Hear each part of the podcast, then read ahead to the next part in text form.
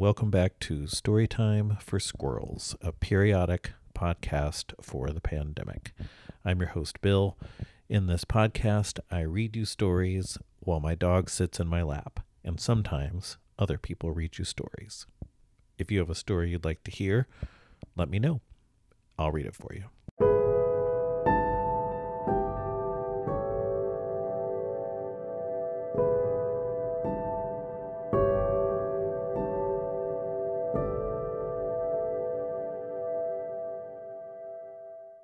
Today's story is just such a request. Our own preceptor Savannah requested H.P. Lovecraft's 1927 tale, The Color, Out of Space. It will perhaps not surprise you at all to learn that in the 2019, I believe, film version of this creepy Lovecraft short story, Nicolas Cage played the lead role. Nicolas Cage, who is himself a Lovecraftian experiment. And now, the color out of space.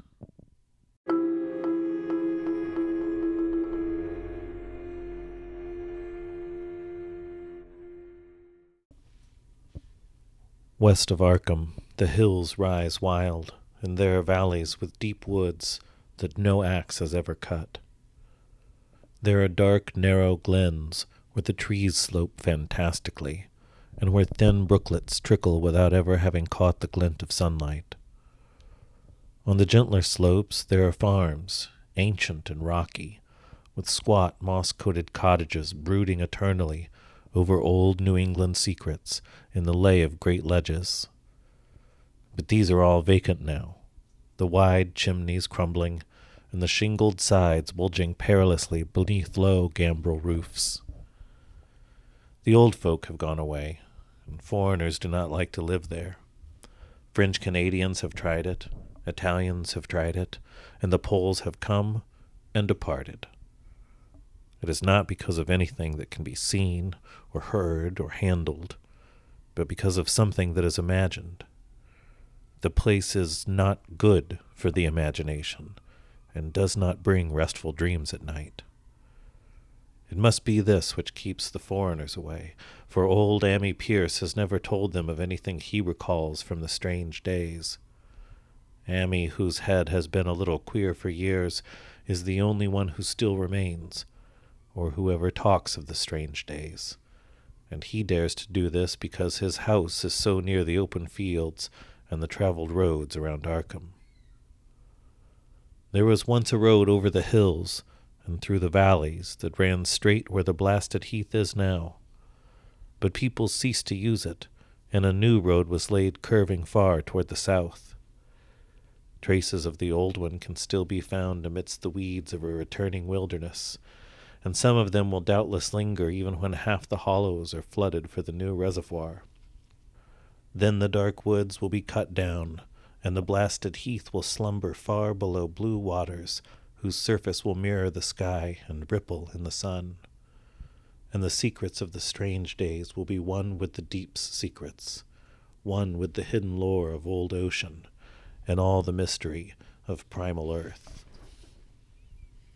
When I went into the hills and vales to survey for the new reservoir, they told me the place was evil. They told me this in Arkham, and because that is a very old town full of witch legends, I thought the evil must be something which grandams had whispered to children through centuries. The name Blasted Heath seemed to me very odd and theatrical, and I wondered how it had come into the folklore of a Puritan people. Then I saw that dark westward tangle of glens and slopes for myself, and ceased to wonder at anything besides its own elder mystery. It was morning when I saw it, but shadow lurked always there. The trees grew too thickly, and their trunks were too big for any healthy New England wood. There was too much silence in the dim alleys between them, and the floor was too soft with the dank moss and mattings of infinite years of decay. In the open spaces, mostly along the line of the old road, there were little hillside farms, sometimes with all the buildings standing, sometimes with only one or two, and sometimes with only a lone chimney or fast filling cellar. Weeds and briars reigned, and furtive wild things rustled in the undergrowth. Upon everything was a haze of restlessness and oppression, a touch of the unreal and the grotesque, as if some vital element of perspective or chiaroscuro went awry. I did not wonder that the foreigners would not stay, for this was no region to sleep in. It was too much like a landscape of Salvator Rosa, too much like some forbidden woodcut in a tale of terror. But even all this was not so bad as the blasted heath. I knew it the moment I came upon it at the bottom of a spacious valley, for no other name could fit such a thing, or any other thing fit such a name. It was as if the poet had coined the phrase from having seen this one particular region. It must, I thought, as I viewed it, be the outcome of a fire. But why had nothing new ever grown over those five acres of gray desolation that sprawled open to the sky, like a great spot eaten by acid in the wood and fields? It lay largely to the north of the ancient road line, but encroached a little on the other side. I felt an odd reluctance about approaching, and did so at last only because my business took me through and past it. There was no vegetation of any kind on that broad expanse, but only a fine gray dust of ash which no wind ever seemed to blow about. The trees near it were sickly and stunted, and many dead trunks stood or lay rotting at the rim. As I walked hurriedly by, I saw the tumbled bricks and stones of an old chimney and cellar on my right, and the yawning black maw of an abandoned well whose stagnant vapors played strange tricks with the hues of the sunlight. Even the long, dark woodland climb beyond seemed welcome in contrast, and I marveled no more at the frightened whispers of Arkham people. There had been no house or ruin near. Even in the old days, the place must have been lonely and remote. And at twilight, Dreading to repass that ominous spot, I walked circuitously back to the town by the curving road on the south. I vaguely wished some clouds would gather, for an odd timidity about the deep skyey voids above had crept into my soul. In the evening, I asked old people in Arkham about the blasted heath, and what was meant by that phrase, strange days, which so many evasively muttered. I could not, however, get any good answers, except that all the mystery was much more recent than I had dreamed. It was not a matter of old legendry at all, but something within the lifetime of those who spoke. It had happened in the eighties, and a family had disappeared or was killed. Speakers would not be exact, and because they all told me to pay no attention to old Ammi Pierce's crazy tales, I sought him out the next morning having heard that he lived alone in the ancient, tottering cottage where the trees first began to get thick. It was a fearsomely archaic place, and had begun to exude the faint miasmal odor which clings about houses that have stood too long. Only with persistent knocking could I arouse the aged man, and when he shuffled timidly to the door, I could tell he was not glad to see me. He was not so feeble as I had expected, but his eyes drooped in a curious way, and his unkempt clothing and white beard made him seem very worn and dismal. Not knowing just how he could be best launched on his tales, I feigned a matter of business, told him of my surveying, asked vague questions about the district.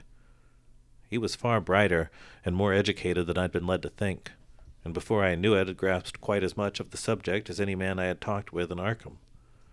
He was not like the other rustics I had known in the sections where reservoirs were to be.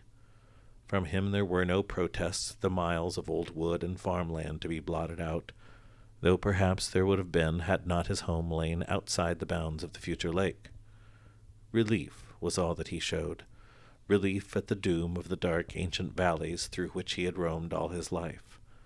They were better under water now, better under water, since the strange days and with this opening his husky voice sank low, while his body leaned forward, and his right forefinger began to point, shakily and impressively. It was then that I heard the story, and as the rambling voice scraped and whispered on, I shivered again and again despite the summer day. Often I had to recall the speaker from the ramblings, piece out scientific points which he knew only by a fading parrot memory of professors' talk, or bridge over gaps where his sense of logic and continuity broke down. When he was done, I did not wonder that his mind had snapped a trifle, or that the folk of Arkham would not speak much of the blasted heath. I hurried back before sunset to my hotel, unwilling to have the stars come out above me in the open, and the next day returned to Boston to give up my position. I could not go into that dim chaos of old forest and slope again or face another time that gray blasted heath where the black well yawned deep beside those tumbled bricks and stones. The reservoir will soon be built now, and all those elder secrets will be safe forever under watery fathoms. But even then, I do not believe I would like to visit that country by night. At least, not when the sinister stars are out, and nothing could bribe me to drink the new city water of Arkham. It all began, old Ammi said, with the meteorite. Before that time, there had been no wild legends at all since the witch trials, and even then those western woods were not feared half so much as the small island in the Miskatonic where the devil held court, beside a curious stone altar older than the Indians. These were not haunted woods, and their fantastic dusk was never terrible till the strange days. Then there had come from that white noontide cloud, that string of explosions in the air, and that pillar of smoke from the valley far in the wood. And by night all Arkham had heard of the great rock that fell out of the sky and bedded itself in the ground beside the well at Nahum Gardner's place. That was the house which had stood where the blasted heath was to come. The trim, white Nahum Gardner house, amidst its fertile gardens and orchards. Nahum had come to town to tell people about the stone, and had dropped in at Ammi Pierce's on the way. Ammi was forty then, and all the queer things were fixed very strongly in his mind. He and his wife had gone with the three professors from Miskatonic University, who hastened out the next morning to see the weird visitor from unknown stellar space, and had wondered why Nahum had called it so large the day before. It had shrunk, Nahum said as he pointed out the big brownish mound above the ripped earth and charred grass near the archaic well sweep in his front yard. But the wise men answered that stones do not shrink. Its heat lingered persistently, and Nahum declared it had glowed faintly in the night. The professors tried it with a geologist's hammer and found it was oddly soft. It was, in truth, so soft as to be almost plastic, and they gouged rather than chipped a specimen to take back to the college for testing. They took it in an old pail, borrowed from Nahum's kitchen, for even the small piece refused to go grow cool. On the trip back, they stopped at Ammi's to rest, and seemed thoughtful when Mrs. Pierce remarked that the fragment was growing smaller and burning the bottom of the pail. Truly, it was not large, but perhaps they had taken less than they thought. The day after that, all this was in June of 82, the professors had trooped out again in great excitement. As they passed Ammi's, they told him what queer things the specimen had done, and how it had faded wholly away when they put it in a glass beaker. The beaker had gone too, and the wise men talked of the strange stone's affinity for silicon. It had acted quite unbelievably in that well ordered laboratory, doing nothing at all and showing no occluded gases when heated on charcoal, being wholly negative in the borax bead and soon proving itself absolutely non-volatile at any producible temperature, including that of the oxyhydrogen blowpipe.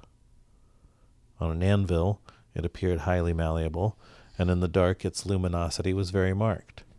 Stubbornly refusing to grow cool, it soon had the college in a state of real excitement and when, upon heating before the spectroscope, it displayed shining bands, unlike any known colors of the normal spectrum, there was much breathless talk of new elements, bizarre optical properties, and other things which puzzled men of science are wont to say when faced by the unknown.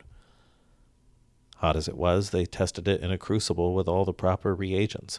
Water did nothing. Hydrochloric acid was the same. Nitric acid and even aqua regia merely hissed and spattered against its torrid invulnerability. Ammi had difficulty in recalling all these things, but recognized some solvents as I mentioned them in the usual order of use. There were ammonia and caustic soda, alcohol and ether, nauseous carbon disulfide, and a dozen others, but although the weight grew steadily less as time passed and the fragments seemed to be slightly cooling, there was no change as in the solvents to show that they had attacked the substance at all. It was a metal, though, beyond a doubt. It was magnetic, for one thing, and after its immersion in the acid solvents, there seemed to be faint traces of the Widmanstätten figures found on meteoric iron. When the cooling had grown very considerable, the testing was carried on in glass, and it was in a glass beaker that they left all the chips made of the original fragment during the work. The next morning, both chips and beaker were gone without a trace, and only a charred spot marked the place on the wooden shelf where they had been. All this the professors told Ammi as they paused at his door and once more he went with them to see the stony messenger from the stars, though this time his wife did not accompany them. It now had most certainly shrunk, and even the sober professors could not doubt the truth of what they saw. All around the dwindling brown earth had caved in, and whereas it had been a good seven feet across the day before, it was now scarcely five. It was still hot, and the sages studied its surface curiously as they detached another and larger piece with hammer and chisel. They gouged deeply this time, and as they pried away the smaller mass, they saw that the core of the thing was not quite homogeneous. They had uncovered what seemed to be the side of a large colored globule embedded in the substance. The color, which resembled some of the bands in the meteor's strange spectrum, was almost impossible to describe, and it was only by analogy that they called it color at all. Its texture was glossy, and upon tapping it appeared to promise both brittleness and hollowness. One of the professors gave it a smart blow with a hammer, and it burst with a nervous little pop. Nothing was emitted, and all trace of the thing vanished with the puncturing. It left behind a hollow spherical space about three inches across, and all thought it probable that others would be discovered as the enclosing substance wasted away. Conjecture was vain, so after a futile attempt to find additional globules by drilling, the seekers left again with their new specimen, which proved, however, as baffling in the laboratory as its predecessor had been. Aside from being almost plastic, having heat, magnetism, and slight luminosity, cooling slightly in powerful acids, possessing an unknown spectrum, wasting away in air and attacking silicon compounds with mutual destruction as a result, it presented no identifying features whatsoever. And at the end of the tests, the college scientists were forced to own that they could not place it. It was nothing of this earth, but a piece of the great outside, and as such dowered with outside properties, and obedient to outside laws. That night there was a thunderstorm, and when the professors went out to Nahum's the next day, they met with a bitter disappointment. The stone, magnetic as it had been, must have had some peculiar electrical property, for it had drawn the lightning, as Nahum said, with a singular persistence. Six times within an hour the farmer saw the lightning strike the furrow in the front yard, and when the storm was over, nothing remained but a ragged pit by the ancient well sweep, half choked with caved in earth. Digging had borne no fruit, and the scientists verified the fact of the utter vanishment. The failure was total, so that nothing was left to do but go back to the laboratory and test again the disappearing fragment left carefully encased in lead. That fragment lasted a week, at the end of which nothing of value had been learned of it. When it had gone, no residue was left behind, and in time the professors felt scarcely sure they had indeed seen with waking eyes that cryptic vestige of the fathomless gulfs outside, that lone weird message from the other universes and other realms of matter, force, and entity. As was natural, the Arkham paper made much of the incident with its collegiate sponsoring, and sent reporters to talk with Nahum Gardner and his family. At least one Boston daily also sent a scribe, and Nahum quickly became a kind of local celebrity.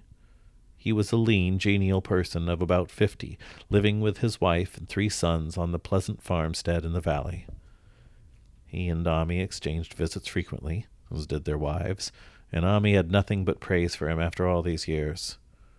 He seemed slightly proud of the notice his place had attracted, and talked often of the meteorite in the succeeding weeks.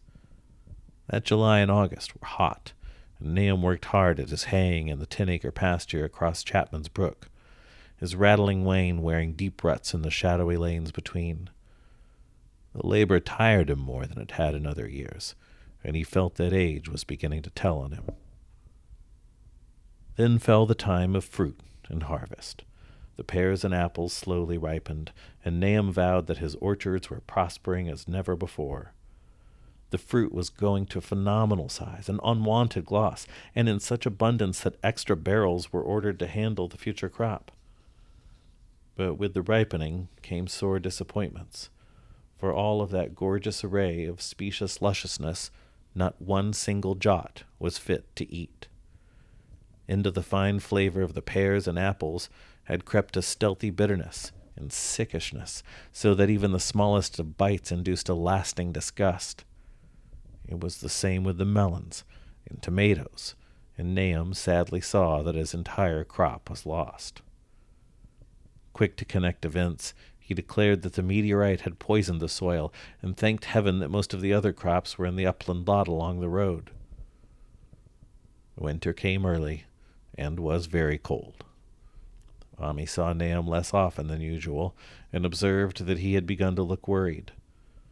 The rest of the family, too, seemed to have grown taciturn, and were far from steady in their church going or their attendance at the various social events of the countryside. For this reserve or melancholy no cause could be found, though all the household confessed now and then to poorer health and a feeling of vague disquiet. Nahum himself gave the most definitive statement of anyone when he said he was disturbed about certain footprints in the snow.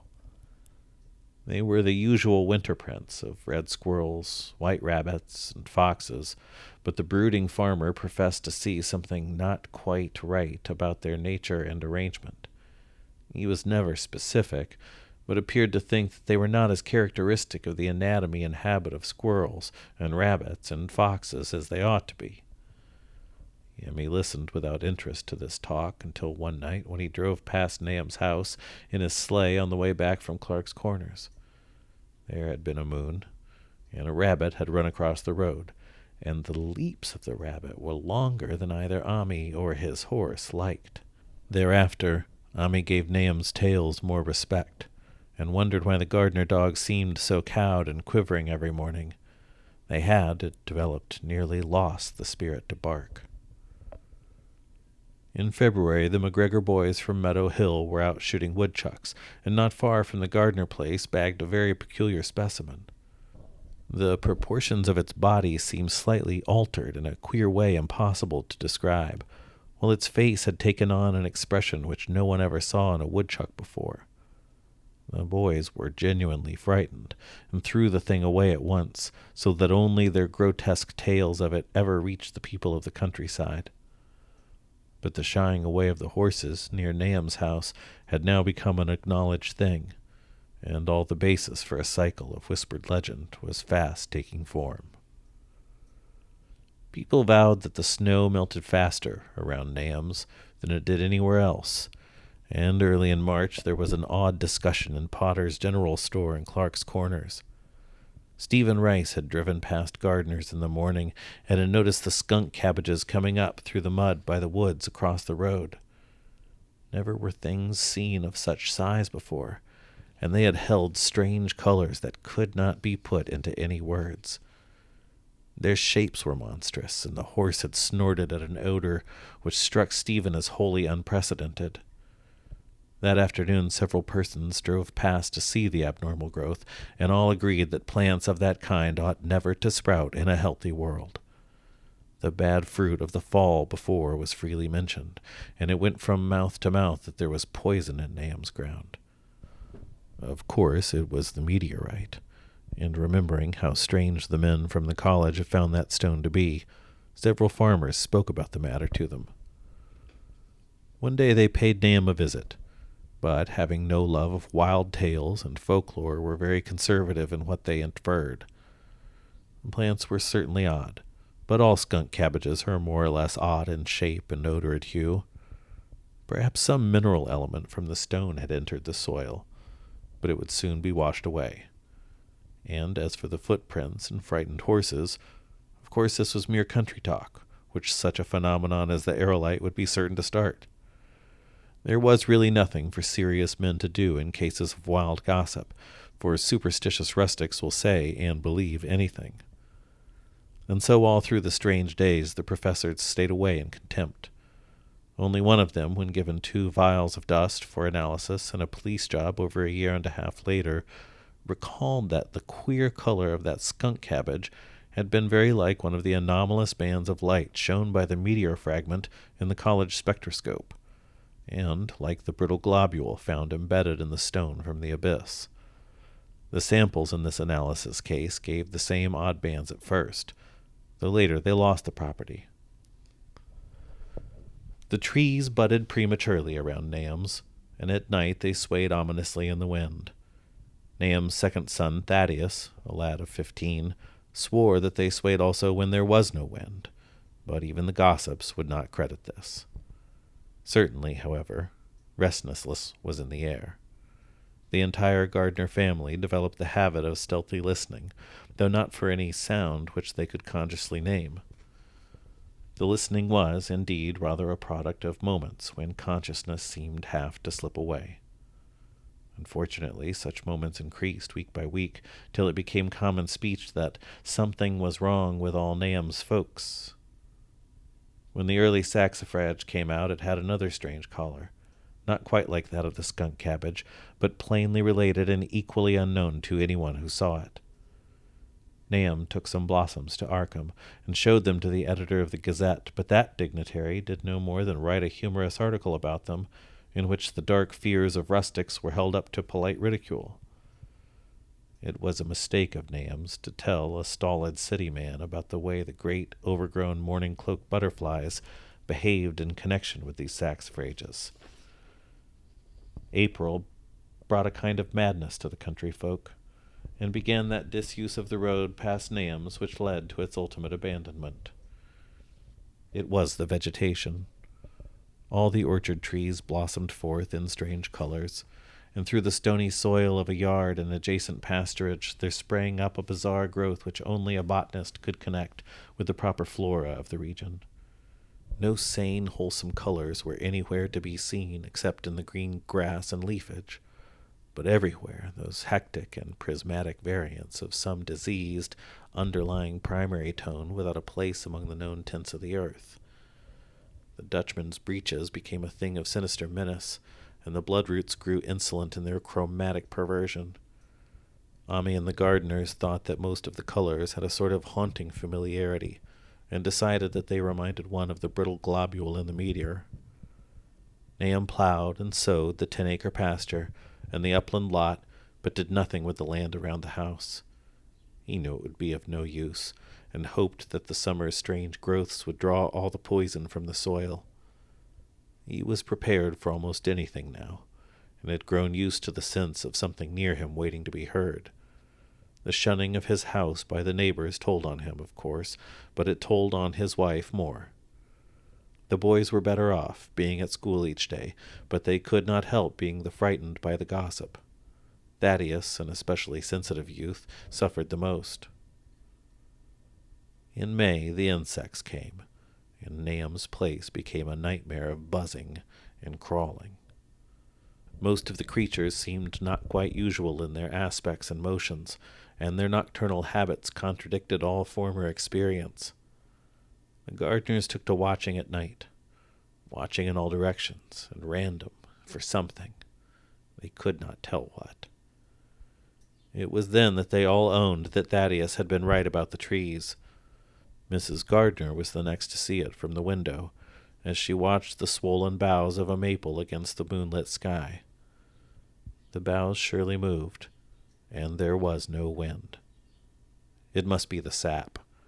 Strangeness had come into everything growing now, yet it was none of Nahum's family at all who made the next discovery. Familiarity had dulled them, and what they could not see was glimpsed by a timid woodmill salesman from Bolton, who drove by one night in ignorance of the country legends. What he told in Arkham was given a short paragraph in the Gazette, and it was there that all the farmers, Nahum included, saw it first. The night had been dark, and the buggy lamps faint, but around the farm and the valley, which everyone knew from the account must be Nahum's, the darkness had been less thick. A dim though distinct luminosity seemed to inhere in all the vegetation, grass, leaves, and blossoms alike, while at one moment a detached piece of the phosphorescence appeared to stir furtively in the yard near the barn. The grass had so far seemed untouched, and the cows were freely pastured in the lot near the house, but toward the end of May the milk began to be bad. Then Nahum had the cows driven into the uplands, after which the trouble ceased. Not long after this, the change in grass and leaves became apparent to the eye. All the verdure was going gray, and was developing a highly singular quality of brittleness.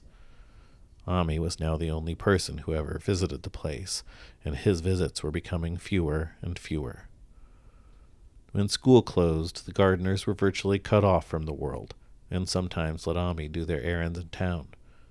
They were failing curiously, both physically and mentally, and no one was surprised when the news of Mrs. Gardner's madness stole around. It happened in June, about the anniversary of the meteor's fall, and the poor woman screamed about things in the air which she could not describe.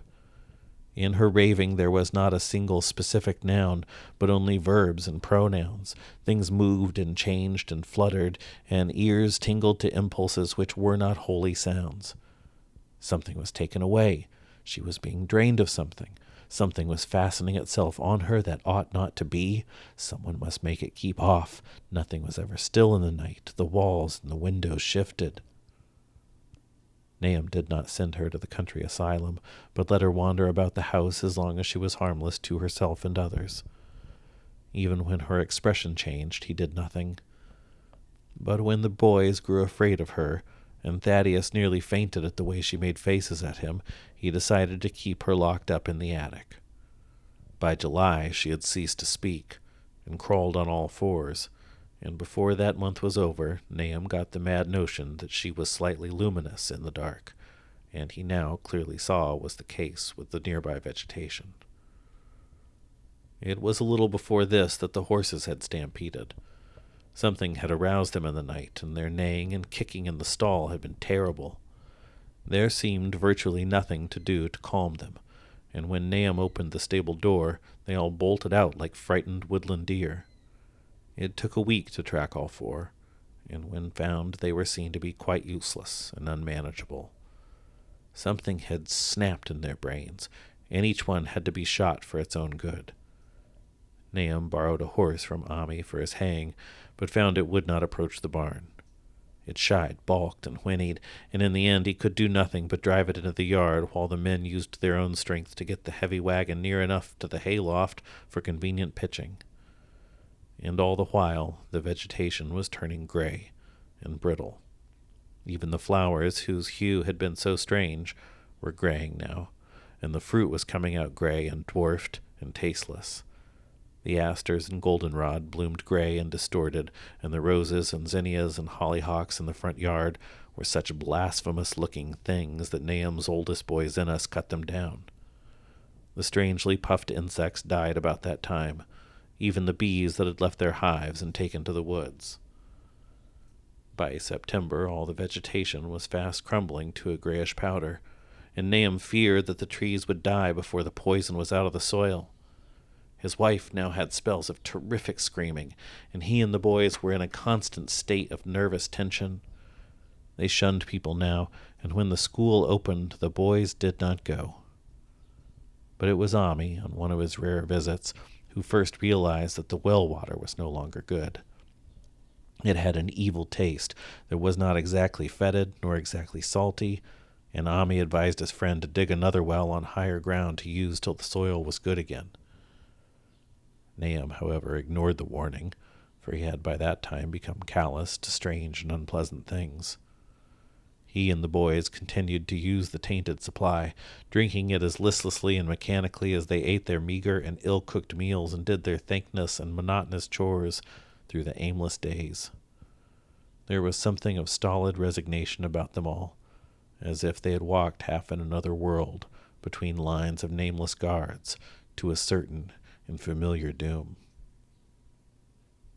Thaddeus went mad in September after a visit to the well. He'd gone with a pail and had come back empty handed, shrieking and waving his arms, and sometimes lapsing into an inane titter or a whisper about the moving colors down there.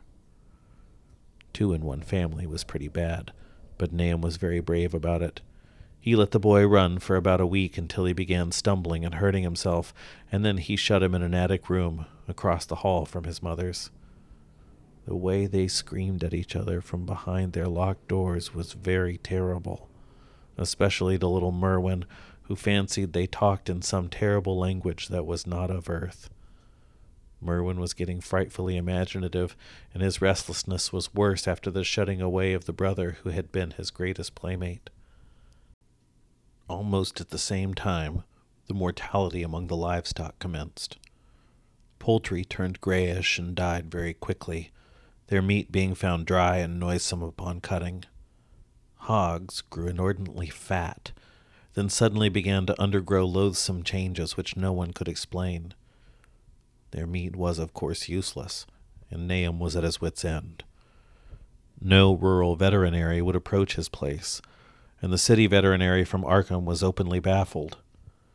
The swine began growing gray and brittle, and falling to pieces before they died, and their eyes and muzzles developed singular alterations.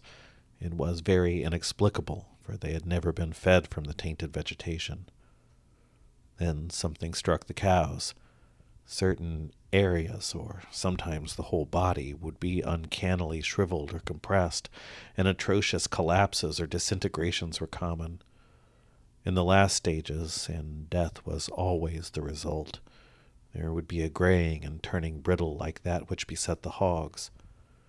There could be no question of poison, for all the cases occurred in a locked and undisturbed barn. No bites of prowling things could have brought the virus, for what live beast of the earth can pass through solid obstacles? It must only be natural disease. Yet what disease could wreak such results was beyond any mind's guessing. When the harvest came, there was not an animal surviving on the place, for the stock and poultry were dead, and the dogs had run away. These dogs, three in number, had all vanished one night and were never heard of again. The five cats had left some time before, but their going was scarcely noticed since there now seemed to be no mice, and only Mrs. Gardner had made pets of the graceful felines. On the nineteenth of October, Nahum staggered into Ammi's house with hideous news. The death had come to poor Thaddeus in his attic room, and it had come in a way which could not be told. Nahum had dug a grave in the railed family plot behind the farm, and had put therein what he found. There could have been nothing from outside, for the small barred window and locked door were intact, but it was much as it had been in the barn. Ammi and his wife consoled the stricken man as best they could, but shuddered as they did so. Stark terror seemed to cling around the Gardners and all they touched, and the very presence of one in the house was a breath from regions unnamed and unnameable. Um, Ammi accompanied Nahum home with the greatest reluctance, and did what he might to calm the hysterical sobbing of little Merwin. Zenas needed no calming. He had come of late to do nothing but stare into space, and obey what his father told him. And Ammi thought that his fate was very merciful. Now and then Merwin's screams were answered faintly from the attic, and in response to an inquiring look, Nahum said that his wife was getting very feeble. When night approached, Ammi managed to get away, for not even friendship could make him stay in that spot, when the faint glow of the vegetation began, and the trees may or may not have swayed without wind. It was really lucky for Ammi that he was not more imaginative. Even as things were, his mind was bent ever so slightly. But had he been able to connect and reflect upon all the portents around him, he must inevitably have turned a total maniac. In the twilight he hastened home, the screams of the mad woman and the nervous child ringing horribly in his ears. Three days later, Nahum lurched intoAmmi's kitchen in the early morning, and in the absence of his host stammered out a desperate tale once more, while Mrs. Pierce listened in a clutching fright. It was little Merwin this time. He was gone. He'd gone out late at night with a lantern and pail for water, and had never come back. He'd been going to pieces for days and hardly knew what he was about, screamed at everything. There'd been a frantic shriek from the yard then, but before the father could get to the door, the boy was gone. There was no glow from the lantern he had taken, and of the child himself no trace. At the time, Nahum thought the lantern and pail were gone too, but when dawn came and the man had plodded back from his all night search of the woods and fields, he'd found some very curious things near the well. There was a crushed and apparently somewhat melted mass of iron, which had certainly been the lantern, while a bale and twisted iron hoops beside it, both half fused, seemed to hint at the remnants of the pail. That was all. Nahum was past imagining. Mrs. Pierce was blank, and Ammi, when he had reached home and heard the tale, could give no guess. Merwin was gone and there would be no use in telling the people around, who shunned all Gardners now. No use either in telling the city people at Arkham, who laughed at everything. They had gone, and now Merwin was gone. Something was creeping and creeping and waiting to be seen and felt and heard.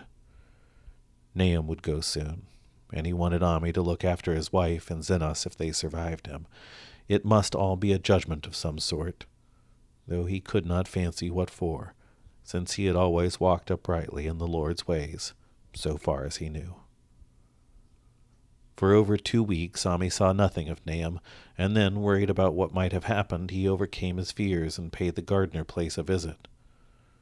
There was no smoke from the great chimney, and for a moment the visitor was apprehensive of the worst. The aspect of the whole farm was shocking grayish, withered grass and leaves on the ground, vines falling in brittle wreckage from archaic walls and gables, and great bare trees clawing up at the gray November sky with a studied malevolence which Ammi could not but feel had come from some subtle change in the tilt of the branches. But Nahum was alive, after all. He was weak and lying on a couch in the low ceiled kitchen, but perfectly conscious and able to give simple orders to Zenas. The room was deadly cold, and as Ammi visibly shivered, the host shouted huskily to Zenas for more wood. Wood, indeed, was sorely needed, since the cavernous fireplace was unlit and empty, with a cloud of soot blowing about in the chill wind that came down the chimney. Presently, Nahum asked him if the extra wood had made him any more comfortable, and then Ammi saw what had happened. The stoutest cord had broken at last, and the hapless farmer's mind was proof against more sorrow. Questioning tactfully, Ammi could get no clear data at all about the missing Zenas. In the well. He lives in the well, was all that the clouded father would say. Then there flashed across the visitor's mind a sudden thought of the mad wife, and he changed his line of inquiry. Nabby, why, here she is was the surprised response of poor Nahum, and Ammi saw soon that he must search for himself. Leaving the harmless babbler on the couch, he took the keys from their nail beside the door and climbed the creaking stairs to the attic. It was very close and noisome up there, and no sound could be heard from any direction. Of the four doors in sight, only one was locked, and on this he tried various keys on the ring he had taken. The third key proved the right one, and after some fumbling, Ammi threw open the low white door. It was quite dark inside, for the window was small and half obscured by the crude wooden bars, and Ammi could see nothing at all on the wide planked floor. The stench was beyond enduring, and before proceeding farther, he had to retreat to another room and return with his lungs filled with breathable air. When he did enter, he saw something dark in the corner, and upon seeing it more clearly, he screamed outright. While he screamed, he thought a momentary cloud eclipsed the window, and a second later he felt himself brushed as if by some hateful current of vapor. Strange colors danced before his eyes, and had not a present horror numbed him, he would have thought of the globule in the meteor that the geologist's hammer had shattered, and of the morbid vegetation that had sprouted in the spring. As it was, he thought only of the blasphemous monstrosity which confronted him, and which all too clearly had shared the nameless fate of young Thaddeus and the livestock. But the terrible thing about this horror was that it very slowly, imperceptibly moved as it continued to crumble. Ammi would give me no added particulars to this scene, but the shape in the corner does not reappear in his tale as a moving object. There are things which cannot be mentioned, and what is done in common humanity is sometimes cruelly judged by the law. I gathered that no moving thing was left in that attic room, and that to leave anything capable of motion there would have been a deed so monstrous as to damn any accountable being to eternal torment. Anyone but a stolid farmer would have fainted or gone mad, but Ammi walked conscious through that low doorway and locked the accursed secret behind him. There would be Nahum to deal with now. He must be fed and tended, and removed to some place where he could be cared for.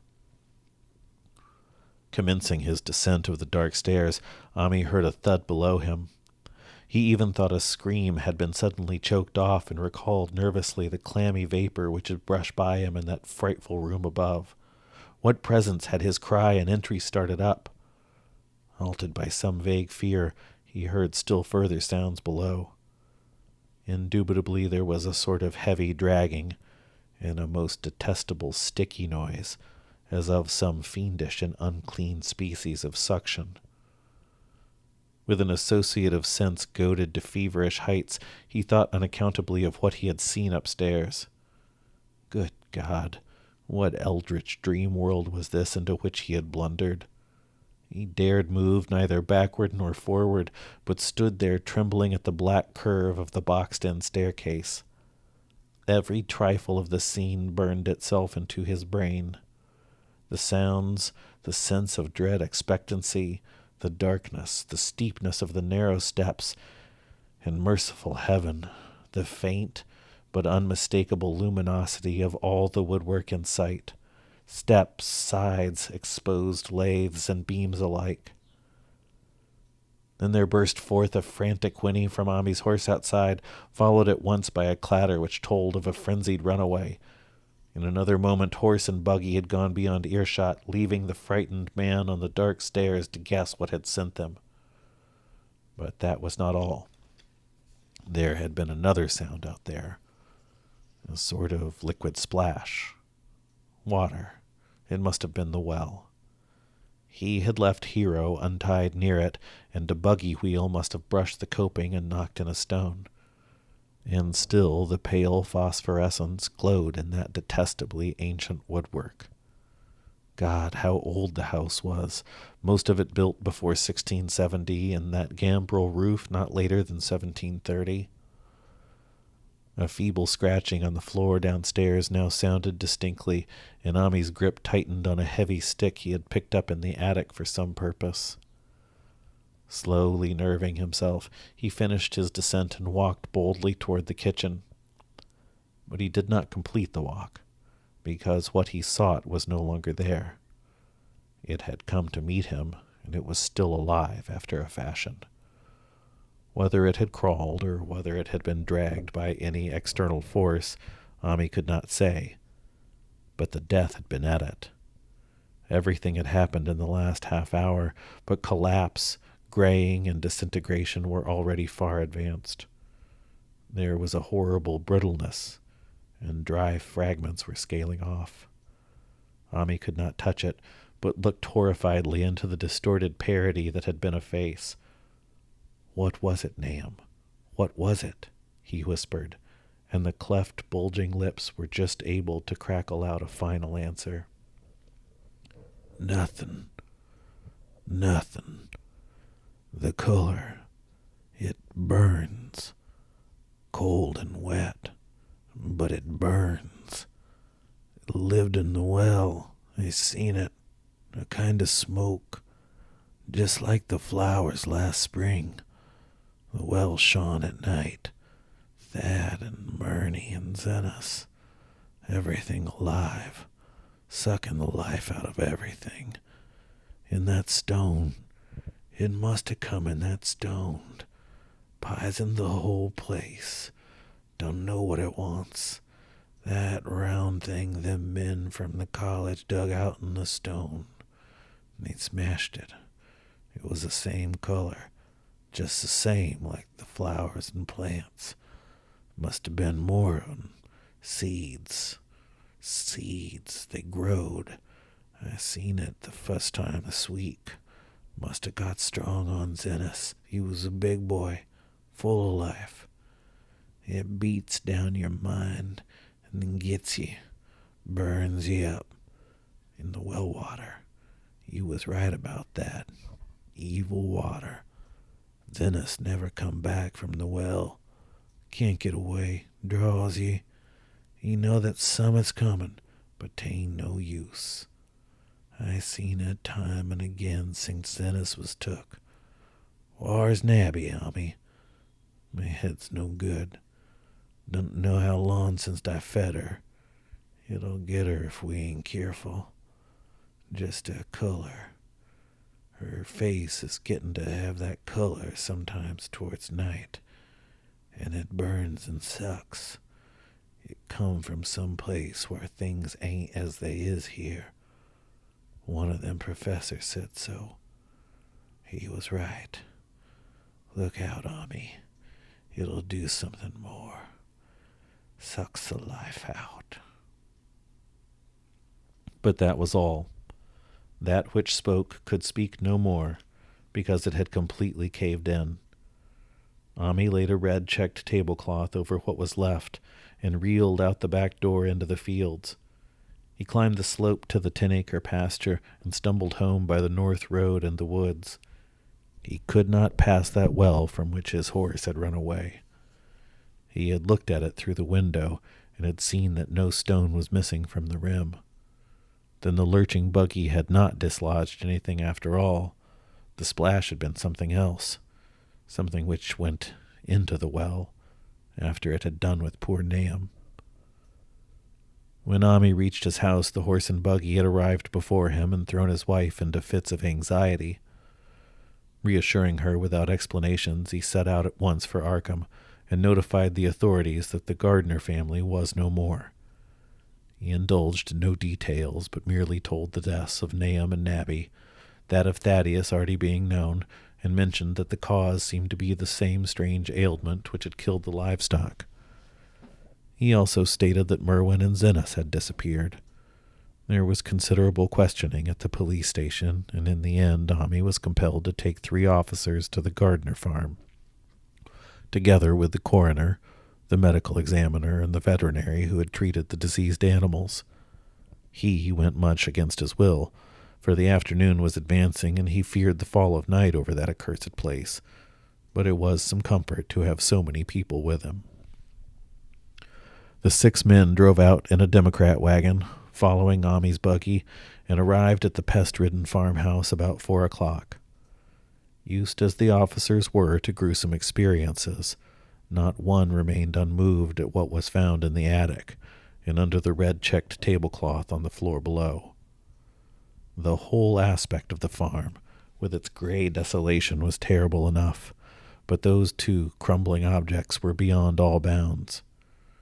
No one could look long at them, and even the medical examiner admitted that there was very little to examine. Specimens could be analyzed, of course, so he busied himself in obtaining them and here it develops that a very puzzling aftermath occurred at the college laboratory where the two vials of dust were finally taken. Under the spectroscope, both samples gave off an unknown spectrum, in which many of the baffling bands were precisely like those which the strange meteor had yielded in the previous year.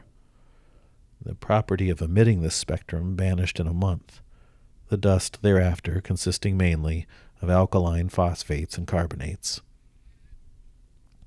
Ammi would not have told the men about the well if he thought that they meant to do anything then and there.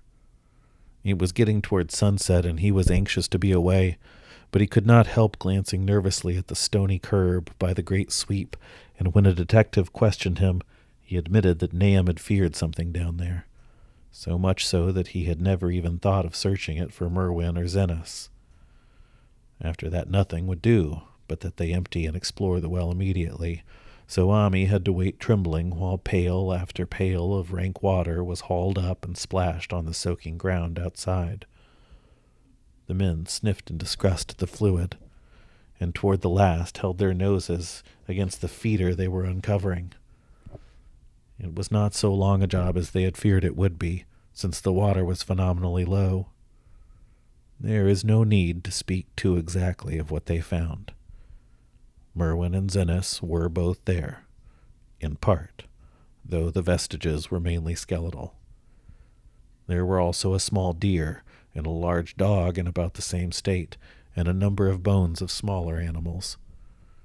The ooze and slime at the bottom seemed inexplicably porous and bubbling, and a man who descended on handholds with a long pole found that he could sink the wooden shaft to any depth in the mud of the floor without ever meeting solid obstruction.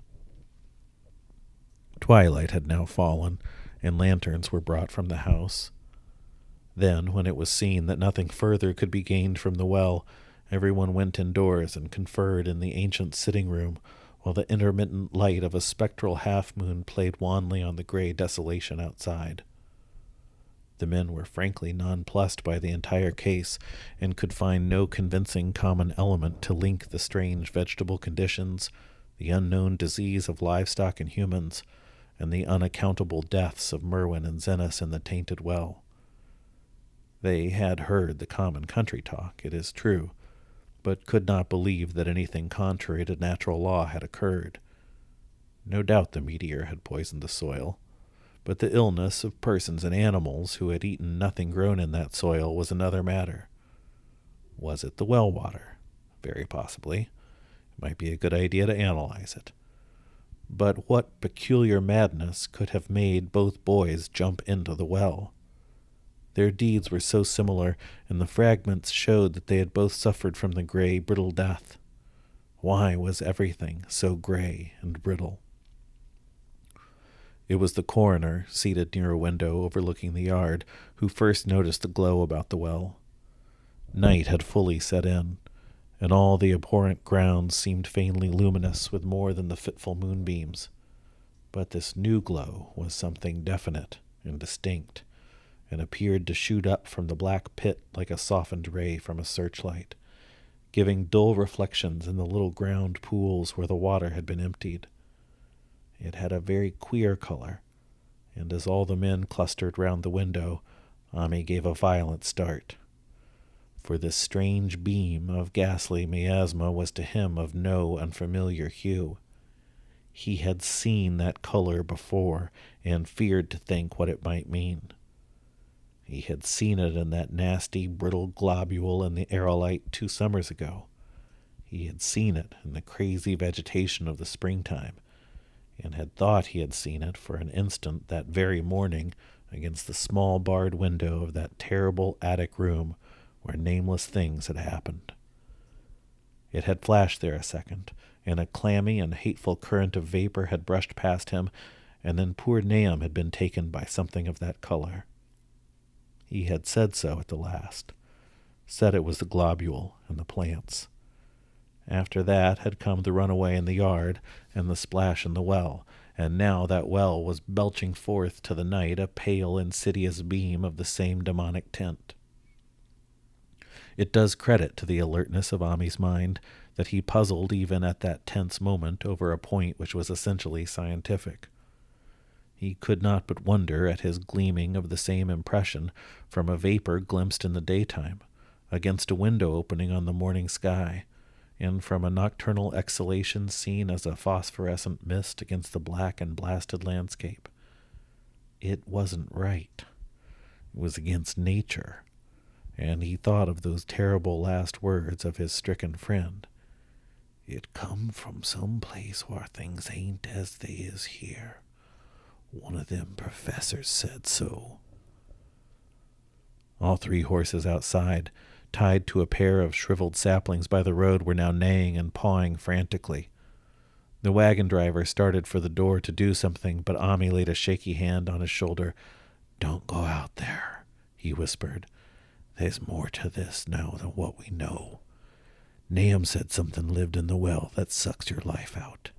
He said it must have been summit growed from a round ball like one we all seen in the meteor stone that fell just a year ago June.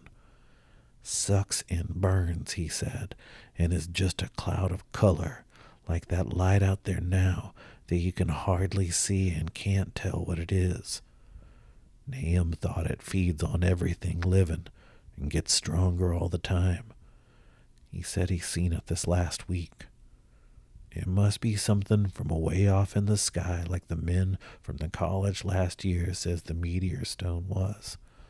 The way it's made and the way it works ain't like no way at God's world. It's summit from beyond.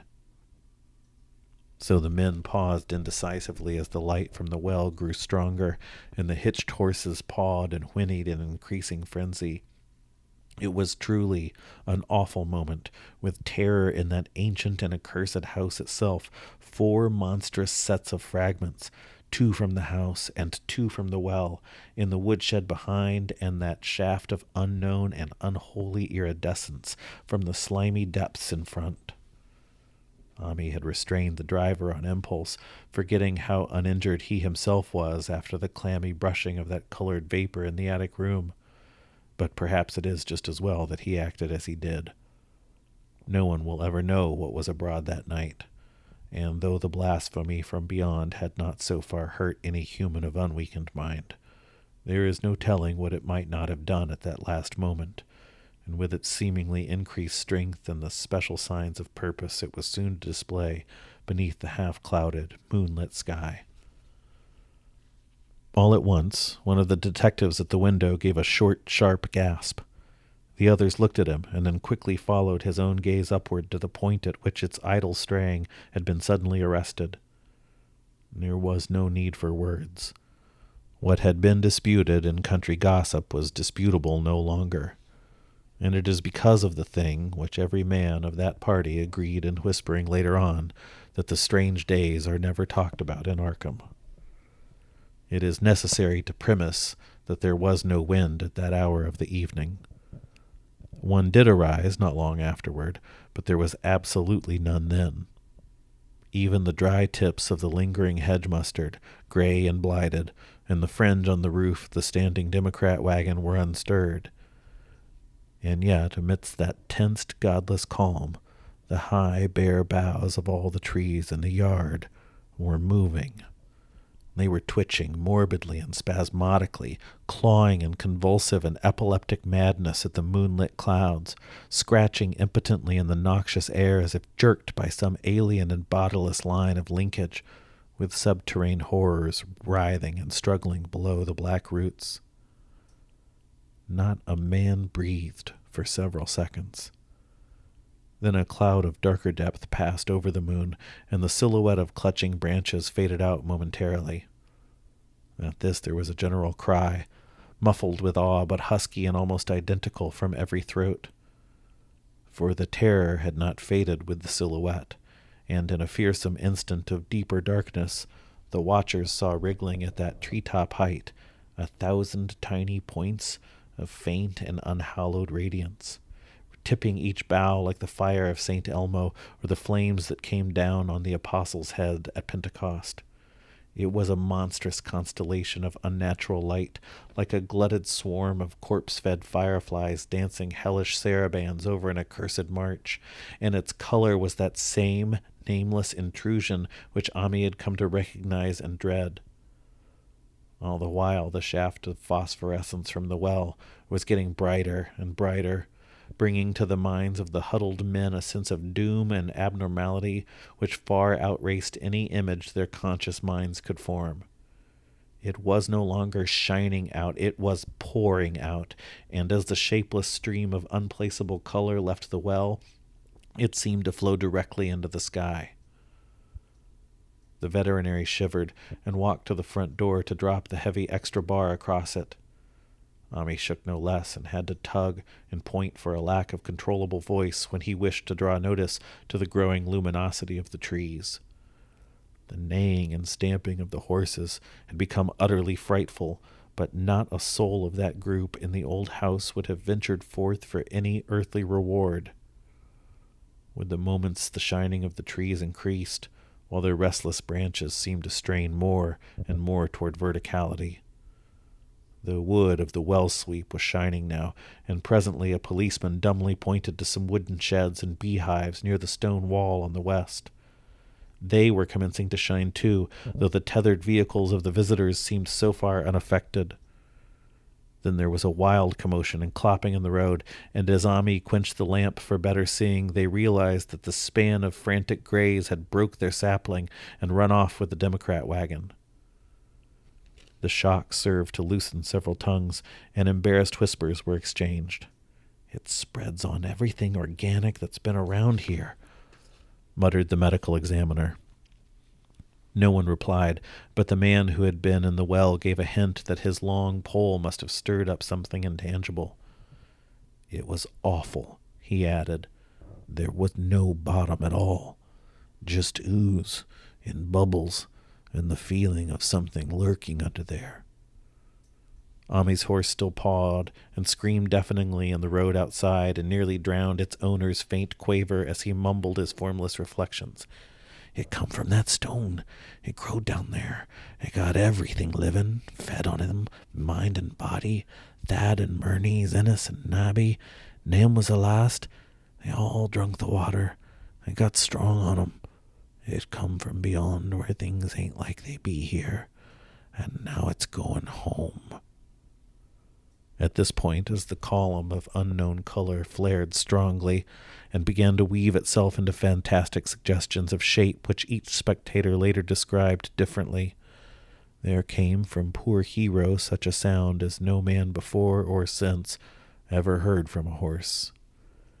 Every person in that low pitched sitting room stopped his ears, and Ammi turned away from the window in horror and nausea. Words could not convey it. When Ammi looked out again, the hapless beast lay huddled inert on the moonlit ground between the splintered shafts of the buggy. That was the last of Hero, till they buried him the next day. But the present was no time to mourn, for almost at this instant a detective silently called attention to something terrible in the very room with them. In the absence of the lamplight, it was clear that a faint phosphorescence had begun to pervade the entire apartment. It glowed on the broad planked floor and the fragment of rag carpet, and shimmered over the sashes of the small paned windows. It ran up and down the exposed corner posts, coruscated about the shelf and mantel, and infected the very doors and furniture. Each minute saw it strengthen, and at last it was very plain that healthy living things must leave that house. Ammi showed them the back door and the path up through the fields to the ten acre pasture. They walked and stumbled as in a dream, and did not dare look back till they were far away on the high ground. They were glad of the path, for they could not have gone the front way by that well. It was bad enough passing the glowing barn and sheds and those shining orchard trees with the gnarled, fiendish contours, but thank heaven the branches did their worst twisting high up. The moon went under some very black clouds as they crossed the rustic bridge over Chapman's Brook, and it was blind groping from there to the open windows. When they looked back toward the valley and the distant Gardner place, at the bottom they saw a fearsome sight. All the farm was shining with the hideous unknown blend of color trees, buildings, and even such grass and herbage as not been wholly changed to lethal gray brittleness. The boughs were all straining skyward, tipped with tongues of foul flame, and lambent tricklings of the same monstrous fire were creeping about the ridgepoles of the house, barn, and sheds. It was a scene from a vision of Fuseli, and over all the rest reigned that riot of luminous amorphousness, that alien and undimensioned rainbow of cryptic poison from the well, seething, feeling, lapping, reaching, scintillating, straining, and malignly bubbling in its cosmic and unrecognizable chromaticism. Then, without warning, the hideous thing shot vertically up toward the sky like a rocket or a meteor, leaving behind no trail and disappearing through a round and curiously regular hole in the clouds before any man could gasp or cry out.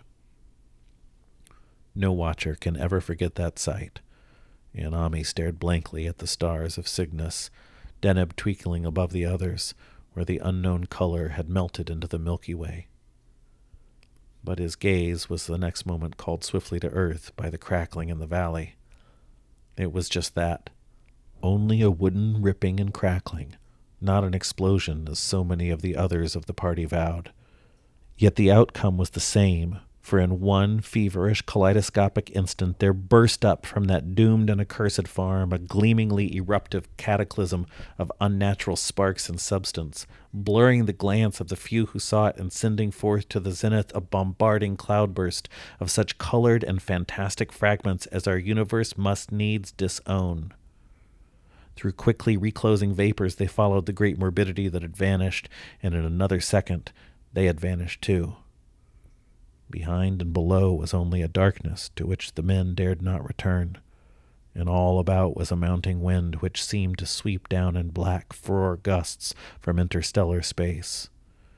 It shrieked and howled and lashed the fields and distorted woods in a mad cosmic frenzy, till soon the trembling party realized it would be no use waiting for the moon to show what was left down there at Nahum's. Too awed even to hint theories, the seven shaking men trudged back toward Arkham by the north road. Ammi was worse than his fellows, and begged them to see him inside his own kitchen instead of keeping straight on to town. He did not wish to cross the nighted, wind-whipped woods alone to his home on the main road, for he had had an added shock that the others were spared, and was crushed forever with a brooding fear he dared not even mention for many years to come. As the rest of the watchers on that tempestuous hill had stolidly set their faces toward the road, Ammi had looked back an instant at the shadowed valley of desolation so lately sheltering his ill starred friend. And from that stricken, far-away spot, he had seen something feebly rise, only to sink down again upon the place from which the great shapeless horror had shot into the sky. It was just a color but not any color of our earth or heavens. And because Ammi recognized that color, and knew that this last faint remnant must still lurk down there in the well, he has never been quite right since. Ammi would never go near the place again. It is over half a century now since the horror happened, but he has never been there, and will be glad when the new reservoir blots it out. I shall be glad, too, for I do not like the way the sunlight changed color around the mouth of that abandoned well I passed. I hope the water will always be very deep, but even so, I shall never drink it. I do not think I shall visit the Arkham country hereafter. Three of the men who had been with Ammi returned the next morning to see the ruins by daylight, but there were not any real ruins. Only the bricks of the chimney, the stones of the cellar, some mineral and metallic litter here and there, and the rim of that nefandous well.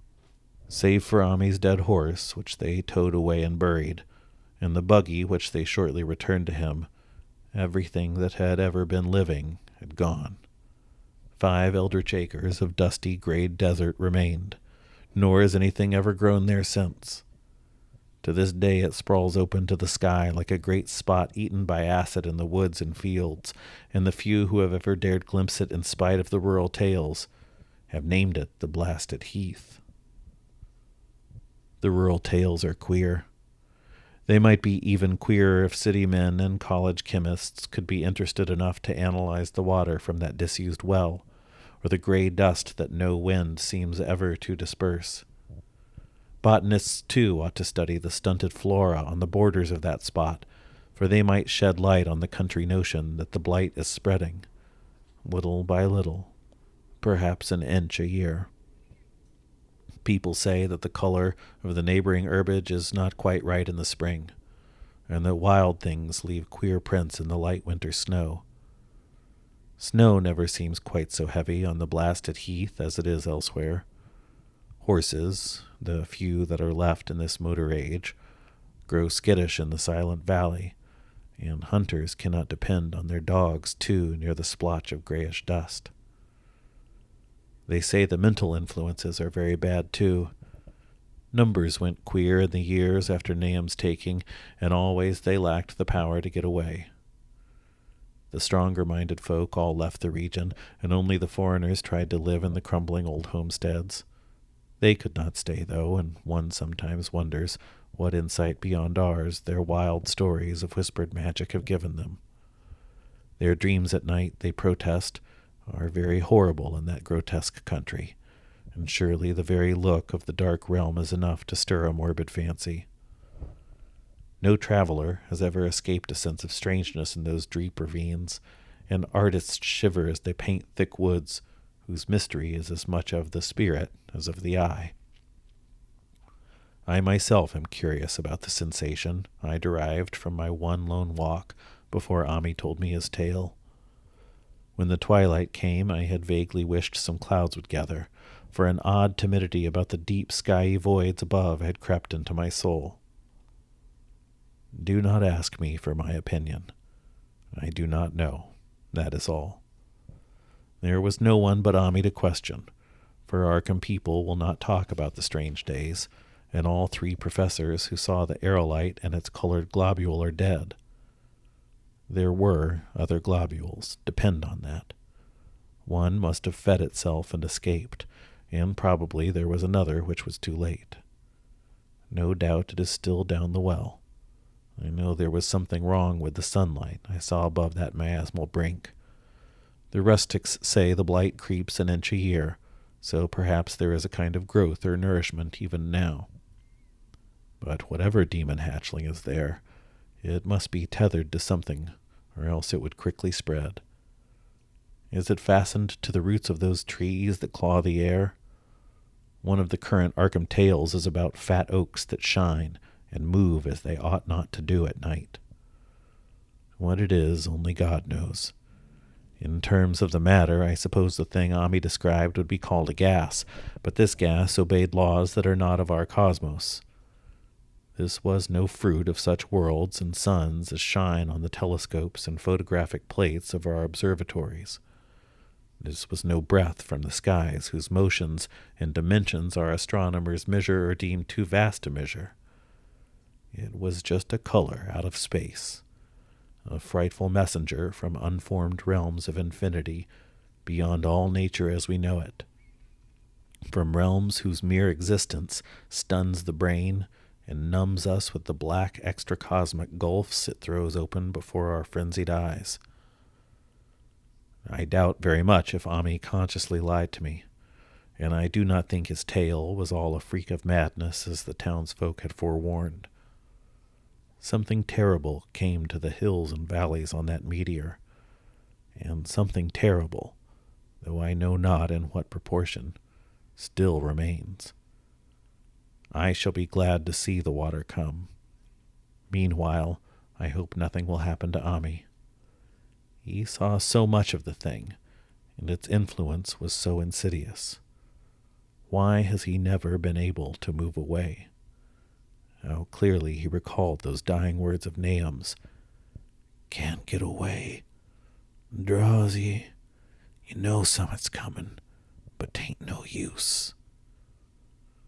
Ammi is such a good old man. When the reservoir gang gets to work, I must write the chief engineer to keep a sharp watch on him. I would hate to think of him as the gray, twisted, brittle monstrosity which persists more and more in troubling my sleep.